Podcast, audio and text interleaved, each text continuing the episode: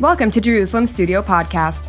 Join us to discuss the latest updates from Israel and the region.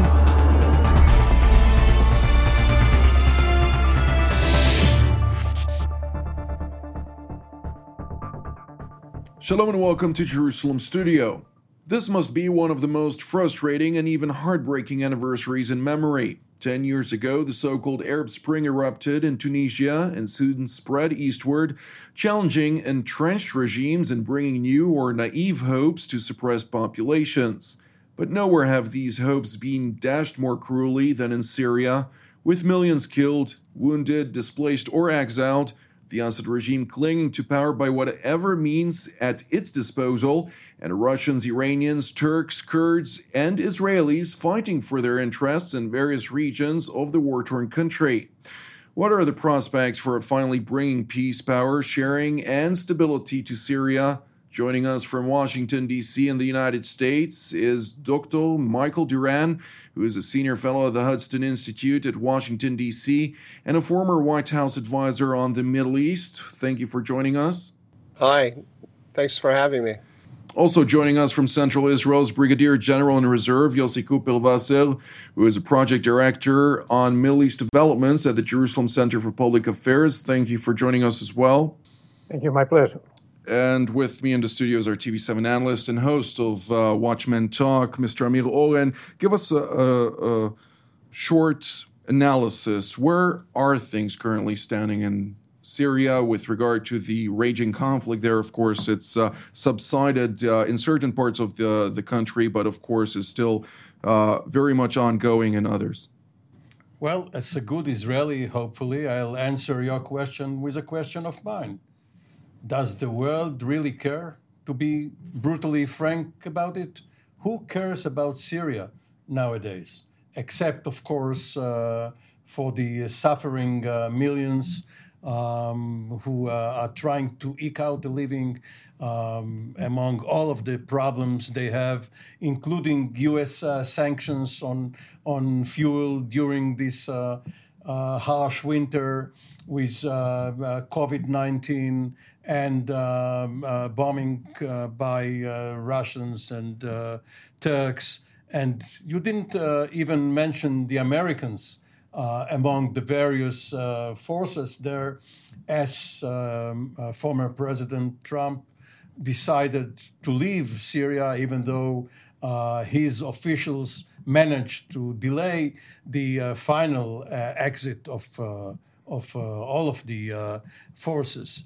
And um, as we are speaking now, there are still uh, pro forma attempts to get some uh, constitutional compromise, uh, or perhaps two, perhaps uh, uh, the Russian led effort and the American or UN led effort, which are yet to converge. So, as we look at the third decade of Bashar Assad's rule, which started uh, in the summer of the year 2000, now in its 21st uh, year. And as the 11th uh, year of uh, this uh, conflict looms, it started in March of 2011. you may remember that the defense, that defense minister Barak, when he appeared in the Knesset, said at the time that Bashar Assad's days are numbered. So we know uh, what the number is. It's uh, 3,600 uh, days and counting. And uh, the uh, forecast is very gloomy, unless uh, Michael and Yossi tell us otherwise. Indeed. And, and the question actually persists does the Assad regime actually rule Syria, considering the fact that we see at, at this stage uh, Russians uh, taking uh, the lead on, on various projects? We see the Iranians demanding uh, the Assad regime pay back uh, much of its uh, expenses, if you will. Dr. Doran, where, where, are things currently standing on that front? is there a Syria which we knew before the 2011 uh, uprising? No, uh, certainly not. Uh, that that Syria is gone, and I and I think you just described the Syria that we now have. We have the shell um, of the former state, and it's backed up by the, the Russians and the Iranians. Um, and without their without their forces and, and their help and uh, their financial help, um, the the Assad regime um, uh, probably wouldn't even exist. Um, and from my point of view, I'm sitting here in, in, in Washington D.C. I think the the biggest change that we're going to see um, uh, in the near future is the shift in policy uh, from the Trump administration to the Biden administration. Um, when, when I worked in the White House, I, I, I learned something. Uh, um, I, I, I, learned a, a, lesson that I think has stood me in good stead when trying to understand American policy towards Syria, and that is that the United States never really has a Syria policy. Uh, what the United States does in Syria is always an extension of their policy toward other um, uh, toward other actors, and in particular Iran. Um, and so we're going to see a big shift on the part of the uh, Biden administration uh, back in the direction of the Obama policy toward Iran, that is engagement of Iran, looking for a deal on the nuclear uh, on the nuclear program, and I ex- and I suspect that that's going to lead to a real tendency on the part of the of the Biden team uh, to to engage with Iran more in, in in Syria. Now, how far they'll be able to go with that, I, I, I don't know. Uh, back in the days of Obama, um, Obama treated uh, treated Syria as totally a subset of his Iran engagement policy. Under Trump, uh, Trump has now been strongly supportive of the um, uh, of Israeli action against Iran in Syria, and in addition, uh, they put massive sanctions on the regime that have been very crippling financially for the uh, for the Assad regime. I think the thing that we really want to watch uh, is uh, the extent to which the the Biden team is going to want to use Syria as an opportunity to come to an accommodation with Iran, and that that's something that personally uh, I don't think is in the interest of the United States or Israel, but that's the dynamic to watch. Indeed. General Kuperwasser, your take on this, and to what degree uh, do we need to read between the lines when uh, we see Russian uh, Foreign Minister Sergei Lavrov coming earlier this week uh, and uh, signaling directly to the Israeli leadership in Jerusalem, uh, saying, please do not attack again. If you do experience certain concerns, uh, you have intelligence about threats. Also, with regard to the Iranians, even though he didn't name the Iranians by name, uh, let us know and we will neutralize that threat. Do we see here some new development on the Russian side with regard to this? And how would you uh, consider Israel uh, to respond to such a, a move by the Russians? Well, I think that uh, there is an expectation of greater um, uh, room to maneuver for the Iranians in, uh, in uh, Syria in the coming period, uh, basically because of the incoming uh, administration in Washington that wants to go back to the JCPOA, the nuclear agreement with Iran. And this included also giving the Iranians enough money and other resources that they will enable them to have more uh, better grip over the over Syria. They did it back in 2015, and uh, they may have the same uh, situation now. Some lessons have been learned uh, during those years, and uh, I hope that the new administration will be more cautious on that. But it doesn't seem so. Until now, they, they uh, repeatedly say that what they want to do is to go back to the agreement, and the agreement means lifting the sanctions and the agreement means that the Iranians are going to have more uh, resources and the more money to, to finance their activities there. And this is uh, extremely dangerous from an Israeli point of view. Israel was trying to uh, take advantage of the Trump administration uh, being in power in order to uh, take action in order to prevent Iran from having this uh, presence in, in Syria. and in the last few days, there are many reports about more and more attacks that are being conducted just to take advantage of the last few minutes to, to clear the list of targets uh, before the uh, administration changes. Uh, but definitely the Russians as well believe that they have now an opportunity to better guard their proteges and the, the, their proxies, and they are going to do that. And this message coming from Lavrov is in the same context.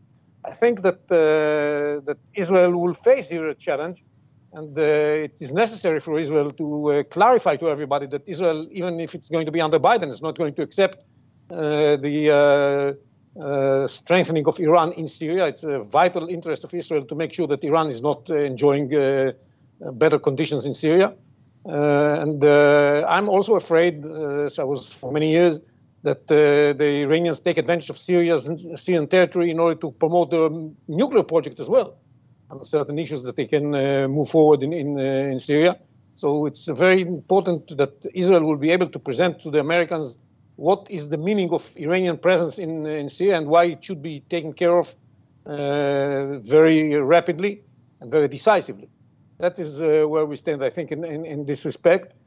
The Russians, as long as we had the, the, clear, the clear green light from the Americans to conduct this, uh, to go on with this policy throughout the last four years, uh, had to live with it. Now I think they believe that uh, they may have uh, may promote some changes. Uh, I hope they're wrong, but I'm afraid they might be a little bit right in the in the context of the American policy concerns uh, that should be taken uh, into account. Uh, Mr. Oren, of course, uh, uh, the Assad regime continues to to uh, battle uh, various uh, uh, groups within Syria, including in the northwestern Uh, province uh, where uh, Idlib, where there are various jihadist organizations present. of course, a influx of refugees coming from that jihadist infested territory may also pose a threat to Turkey, which is also actively combating uh, uh, with the Assad regime, but there, there seem to be various signals coming out of Damascus and also Ankara with regard to try and, and uh, limit uh, the, the Iranian uh, presence in Syria. Because also in, in Damascus, they understand that the Iranian presence there might not be in their best interest, even though it is uh, uh, a fact that the Iranians kept the Assad regime uh, in uh, power because of the boots on the ground. Uh, many uh, various militias, from the Lebanese Hezbollah to other organizations that acquiesced to the call of the Iranians to go and support the Assad regime. But it seems that now more and more actors are trying to uh, I wouldn't say exploit the last day of, of the Trump administration, but uh, are trying to uh, bring a certain change on the reality on the ground and see this transition uh, of power into the Biden administration actually uh, build a certain momentum in which uh, they would be able to secure their own interests to a certain degree. H- how do you see that shift occurring? Well, the Biden uh, team, uh, as well as the other members of the old Obama administration, went out of office in uh, January of 2017. And that was uh, uh, another Middle East. It is not the same as it is today. And obviously, it is not the same Middle East which we had six years ago when the JCPOA was negotiated. And um, one is concerned that the formative years of um, the top echelon of the Biden administration, um, Secretary of State uh, nominee uh, Blinken, and uh, uh National Security Advisor Sullivan, uh, and others, and especially the uh, Secretary of Defense designate General Austin, they have all been trained on the Middle East when Daesh was supreme. And this was the main challenge at the time, and one reason why the United States uh, saw Iran as an ally against uh, Daesh. Uh, regardless of the other problems the United States had and still has with Iran, vis a vis the Islamic State, Iran and um, the United States were in cahoots.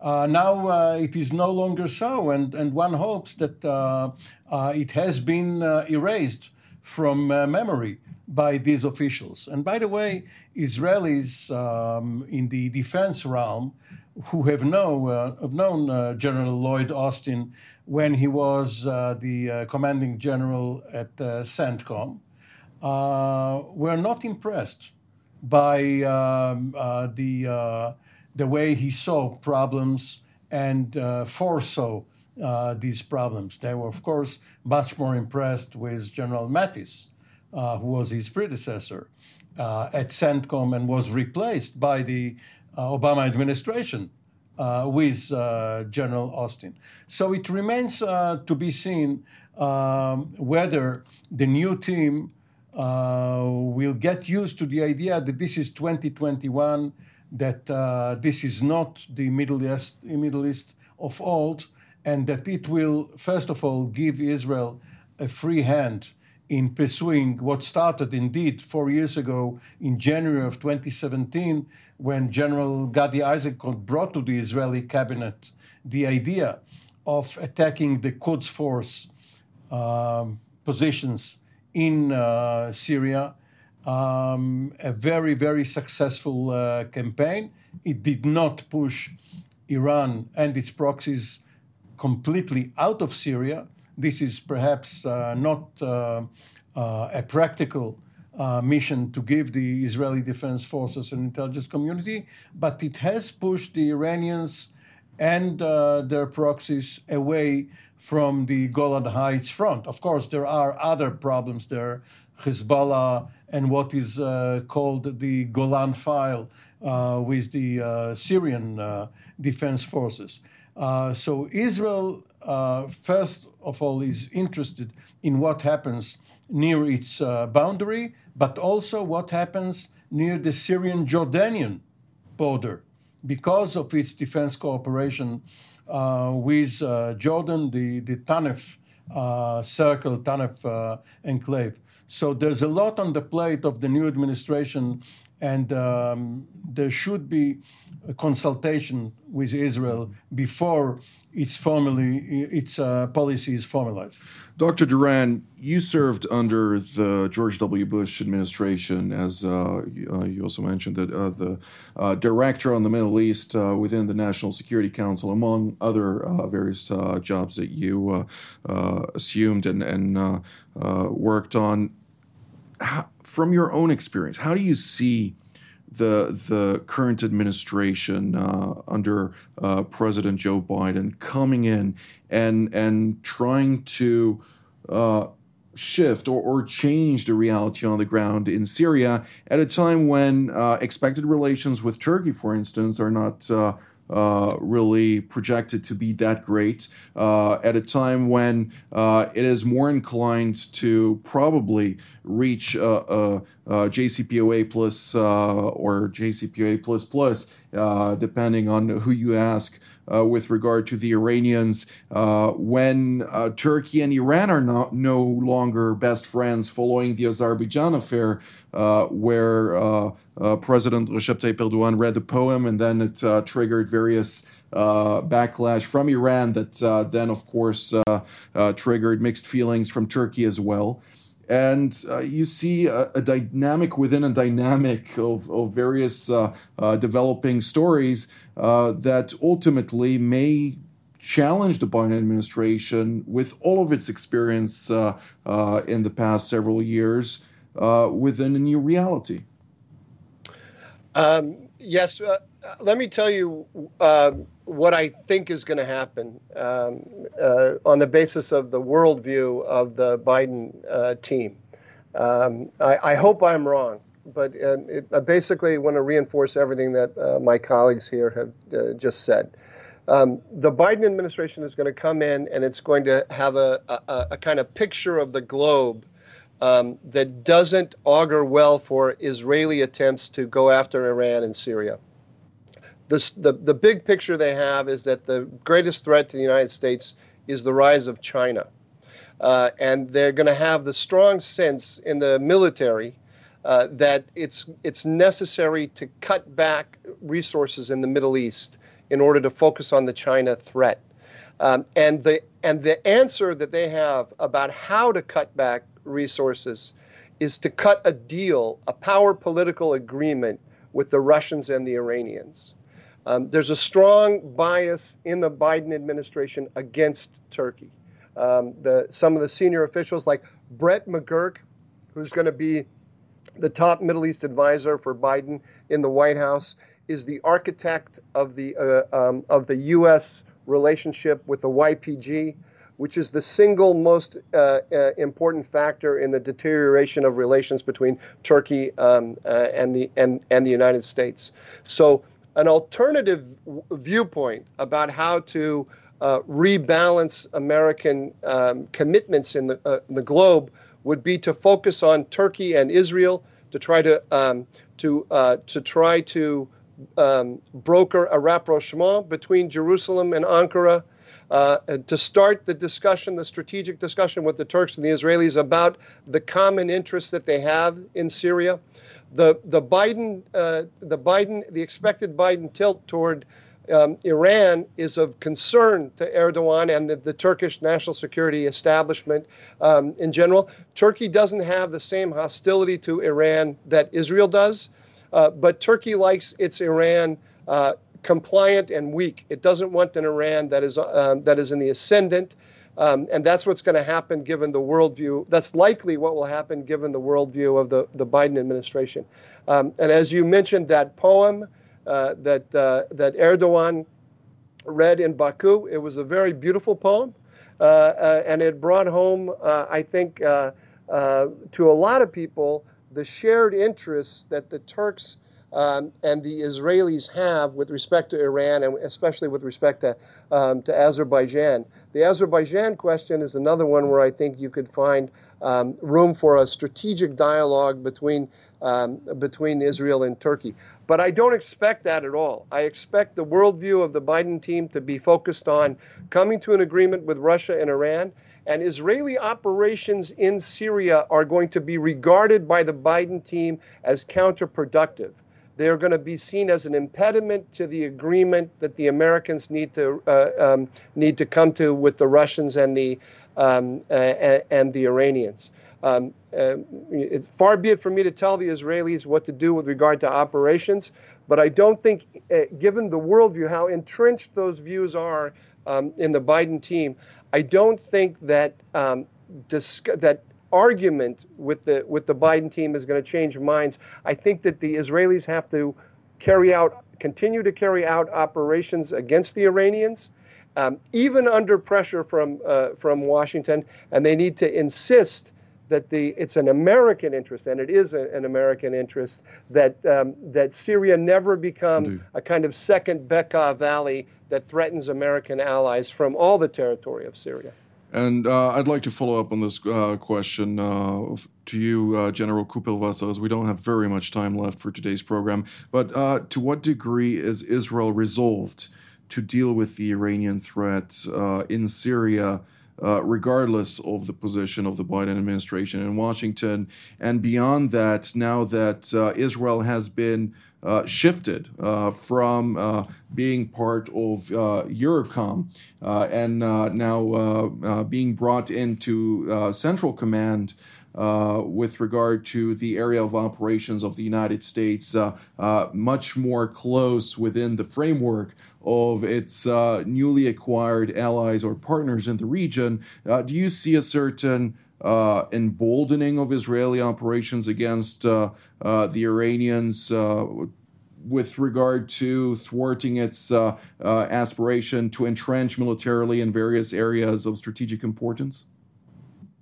Well, first of all, I think that the degree to which we uh, are committed to prevent Iran from turning uh, Syria into an Iran uh, near our borders is very high. And, that said, it's not the only thing that we have as a high priority on our uh, on our list. Uh, we also very much uh, want to see that Iran doesn't make progress on its program to have a big arsenal of nuclear weapons, as they are promised in the JCPOA, actually. So uh, we have a long list of issues that we have to uh, take care of vis-a-vis Iran, and all of those we have the same opinion of the. Uh, we are in the same opinion like our uh, new uh, friends in the in the Gulf, uh, and the fact that we are now in CENTCOM and not in EUCOM is very important in enabling us to have better coordination with them, with American blessing. The question that is now appearing is whether we are going to have a blessing and uh, I think that uh, Dr. Doran uh, was very much on the point that we don't we hope so. We are afraid that it's not going to happen. That's uh, that's by by judging the names that are on the new team uh, and uh, knowing where they stood on the, on the issue of the JCPOA at the time. Uh, yes, something has changed. I think Amir is correct in saying something has changed. You don't have in Syria the same problem of uh, ISIS as we used to have in the past. They are still there. They are still uh, capable of making a lot of uh, damage, but they are not in the same position. They don't control territory. and this is not the same kind of reason for the United States to be friends with Iran and cooperate with Iran. But nevertheless, the commitment to deal with the nuclear program through the JCPOA is something that uh, has its impact all over the place. And for us, it's it's critical issue because it's uh, the Iranians are all over Syria, including in the Golan Heights. So it's uh, even if they're not the, personally there, they, they, have the Hezbollah and the, the Syrian forces that are operating under their command in, in the Golan Heights. And it's beyond just that. They are bringing all kinds of weapons through Syria to uh, Hezbollah. They are bringing weapons for themselves in Syria to threaten us. And as I said, I wouldn't rule out the possibility they use Syrian uh, soil for the nuclear project as well. Indeed. So it's, uh, we, we, have to make sure that uh, Iran doesn't control Syria. And I agree with uh, Dr. Doran that we have to be clear on that with the new administration, not only in arguing and explaining, but we have to do that too. Uh, but also in, in our deeds. Uh, we should uh, be able to, to continue with our activities and uh, we should be uh, trying to, uh, com- to, explain to the Americans that this is also in the benefit of the United States and of the United States allies in the region. And that's why this is the position we expect the United States to, to adopt. Whether they are going to do it or not, uh, I think we're in a very critical time in uh, shaping the policy of this new administration. Mm-hmm. One thing is clear Syria is not going to be the number one issue for the Americans, even in the new situation. Uh, there, are so, there are so many other issues on their plate that uh, I don't expect a Syrian policy even now. Syrian policy will be uh, deducted from the Iran policy and from the regional policy in the Middle East and we will have to engage on those topics uh, in uh, next uh, programs. But this is all the time that we have for today. So I'd like to thank General Kuperwasser, Dr. Doran, and Mr. Oren for being part of today's program. And I'd like to thank our viewers as well. And we will see you next time. Thank you for joining us in another Jerusalem Studio podcast. For more content on Israel and its region, we invite you to visit our website at tv7israelnews.com and follow us on social media.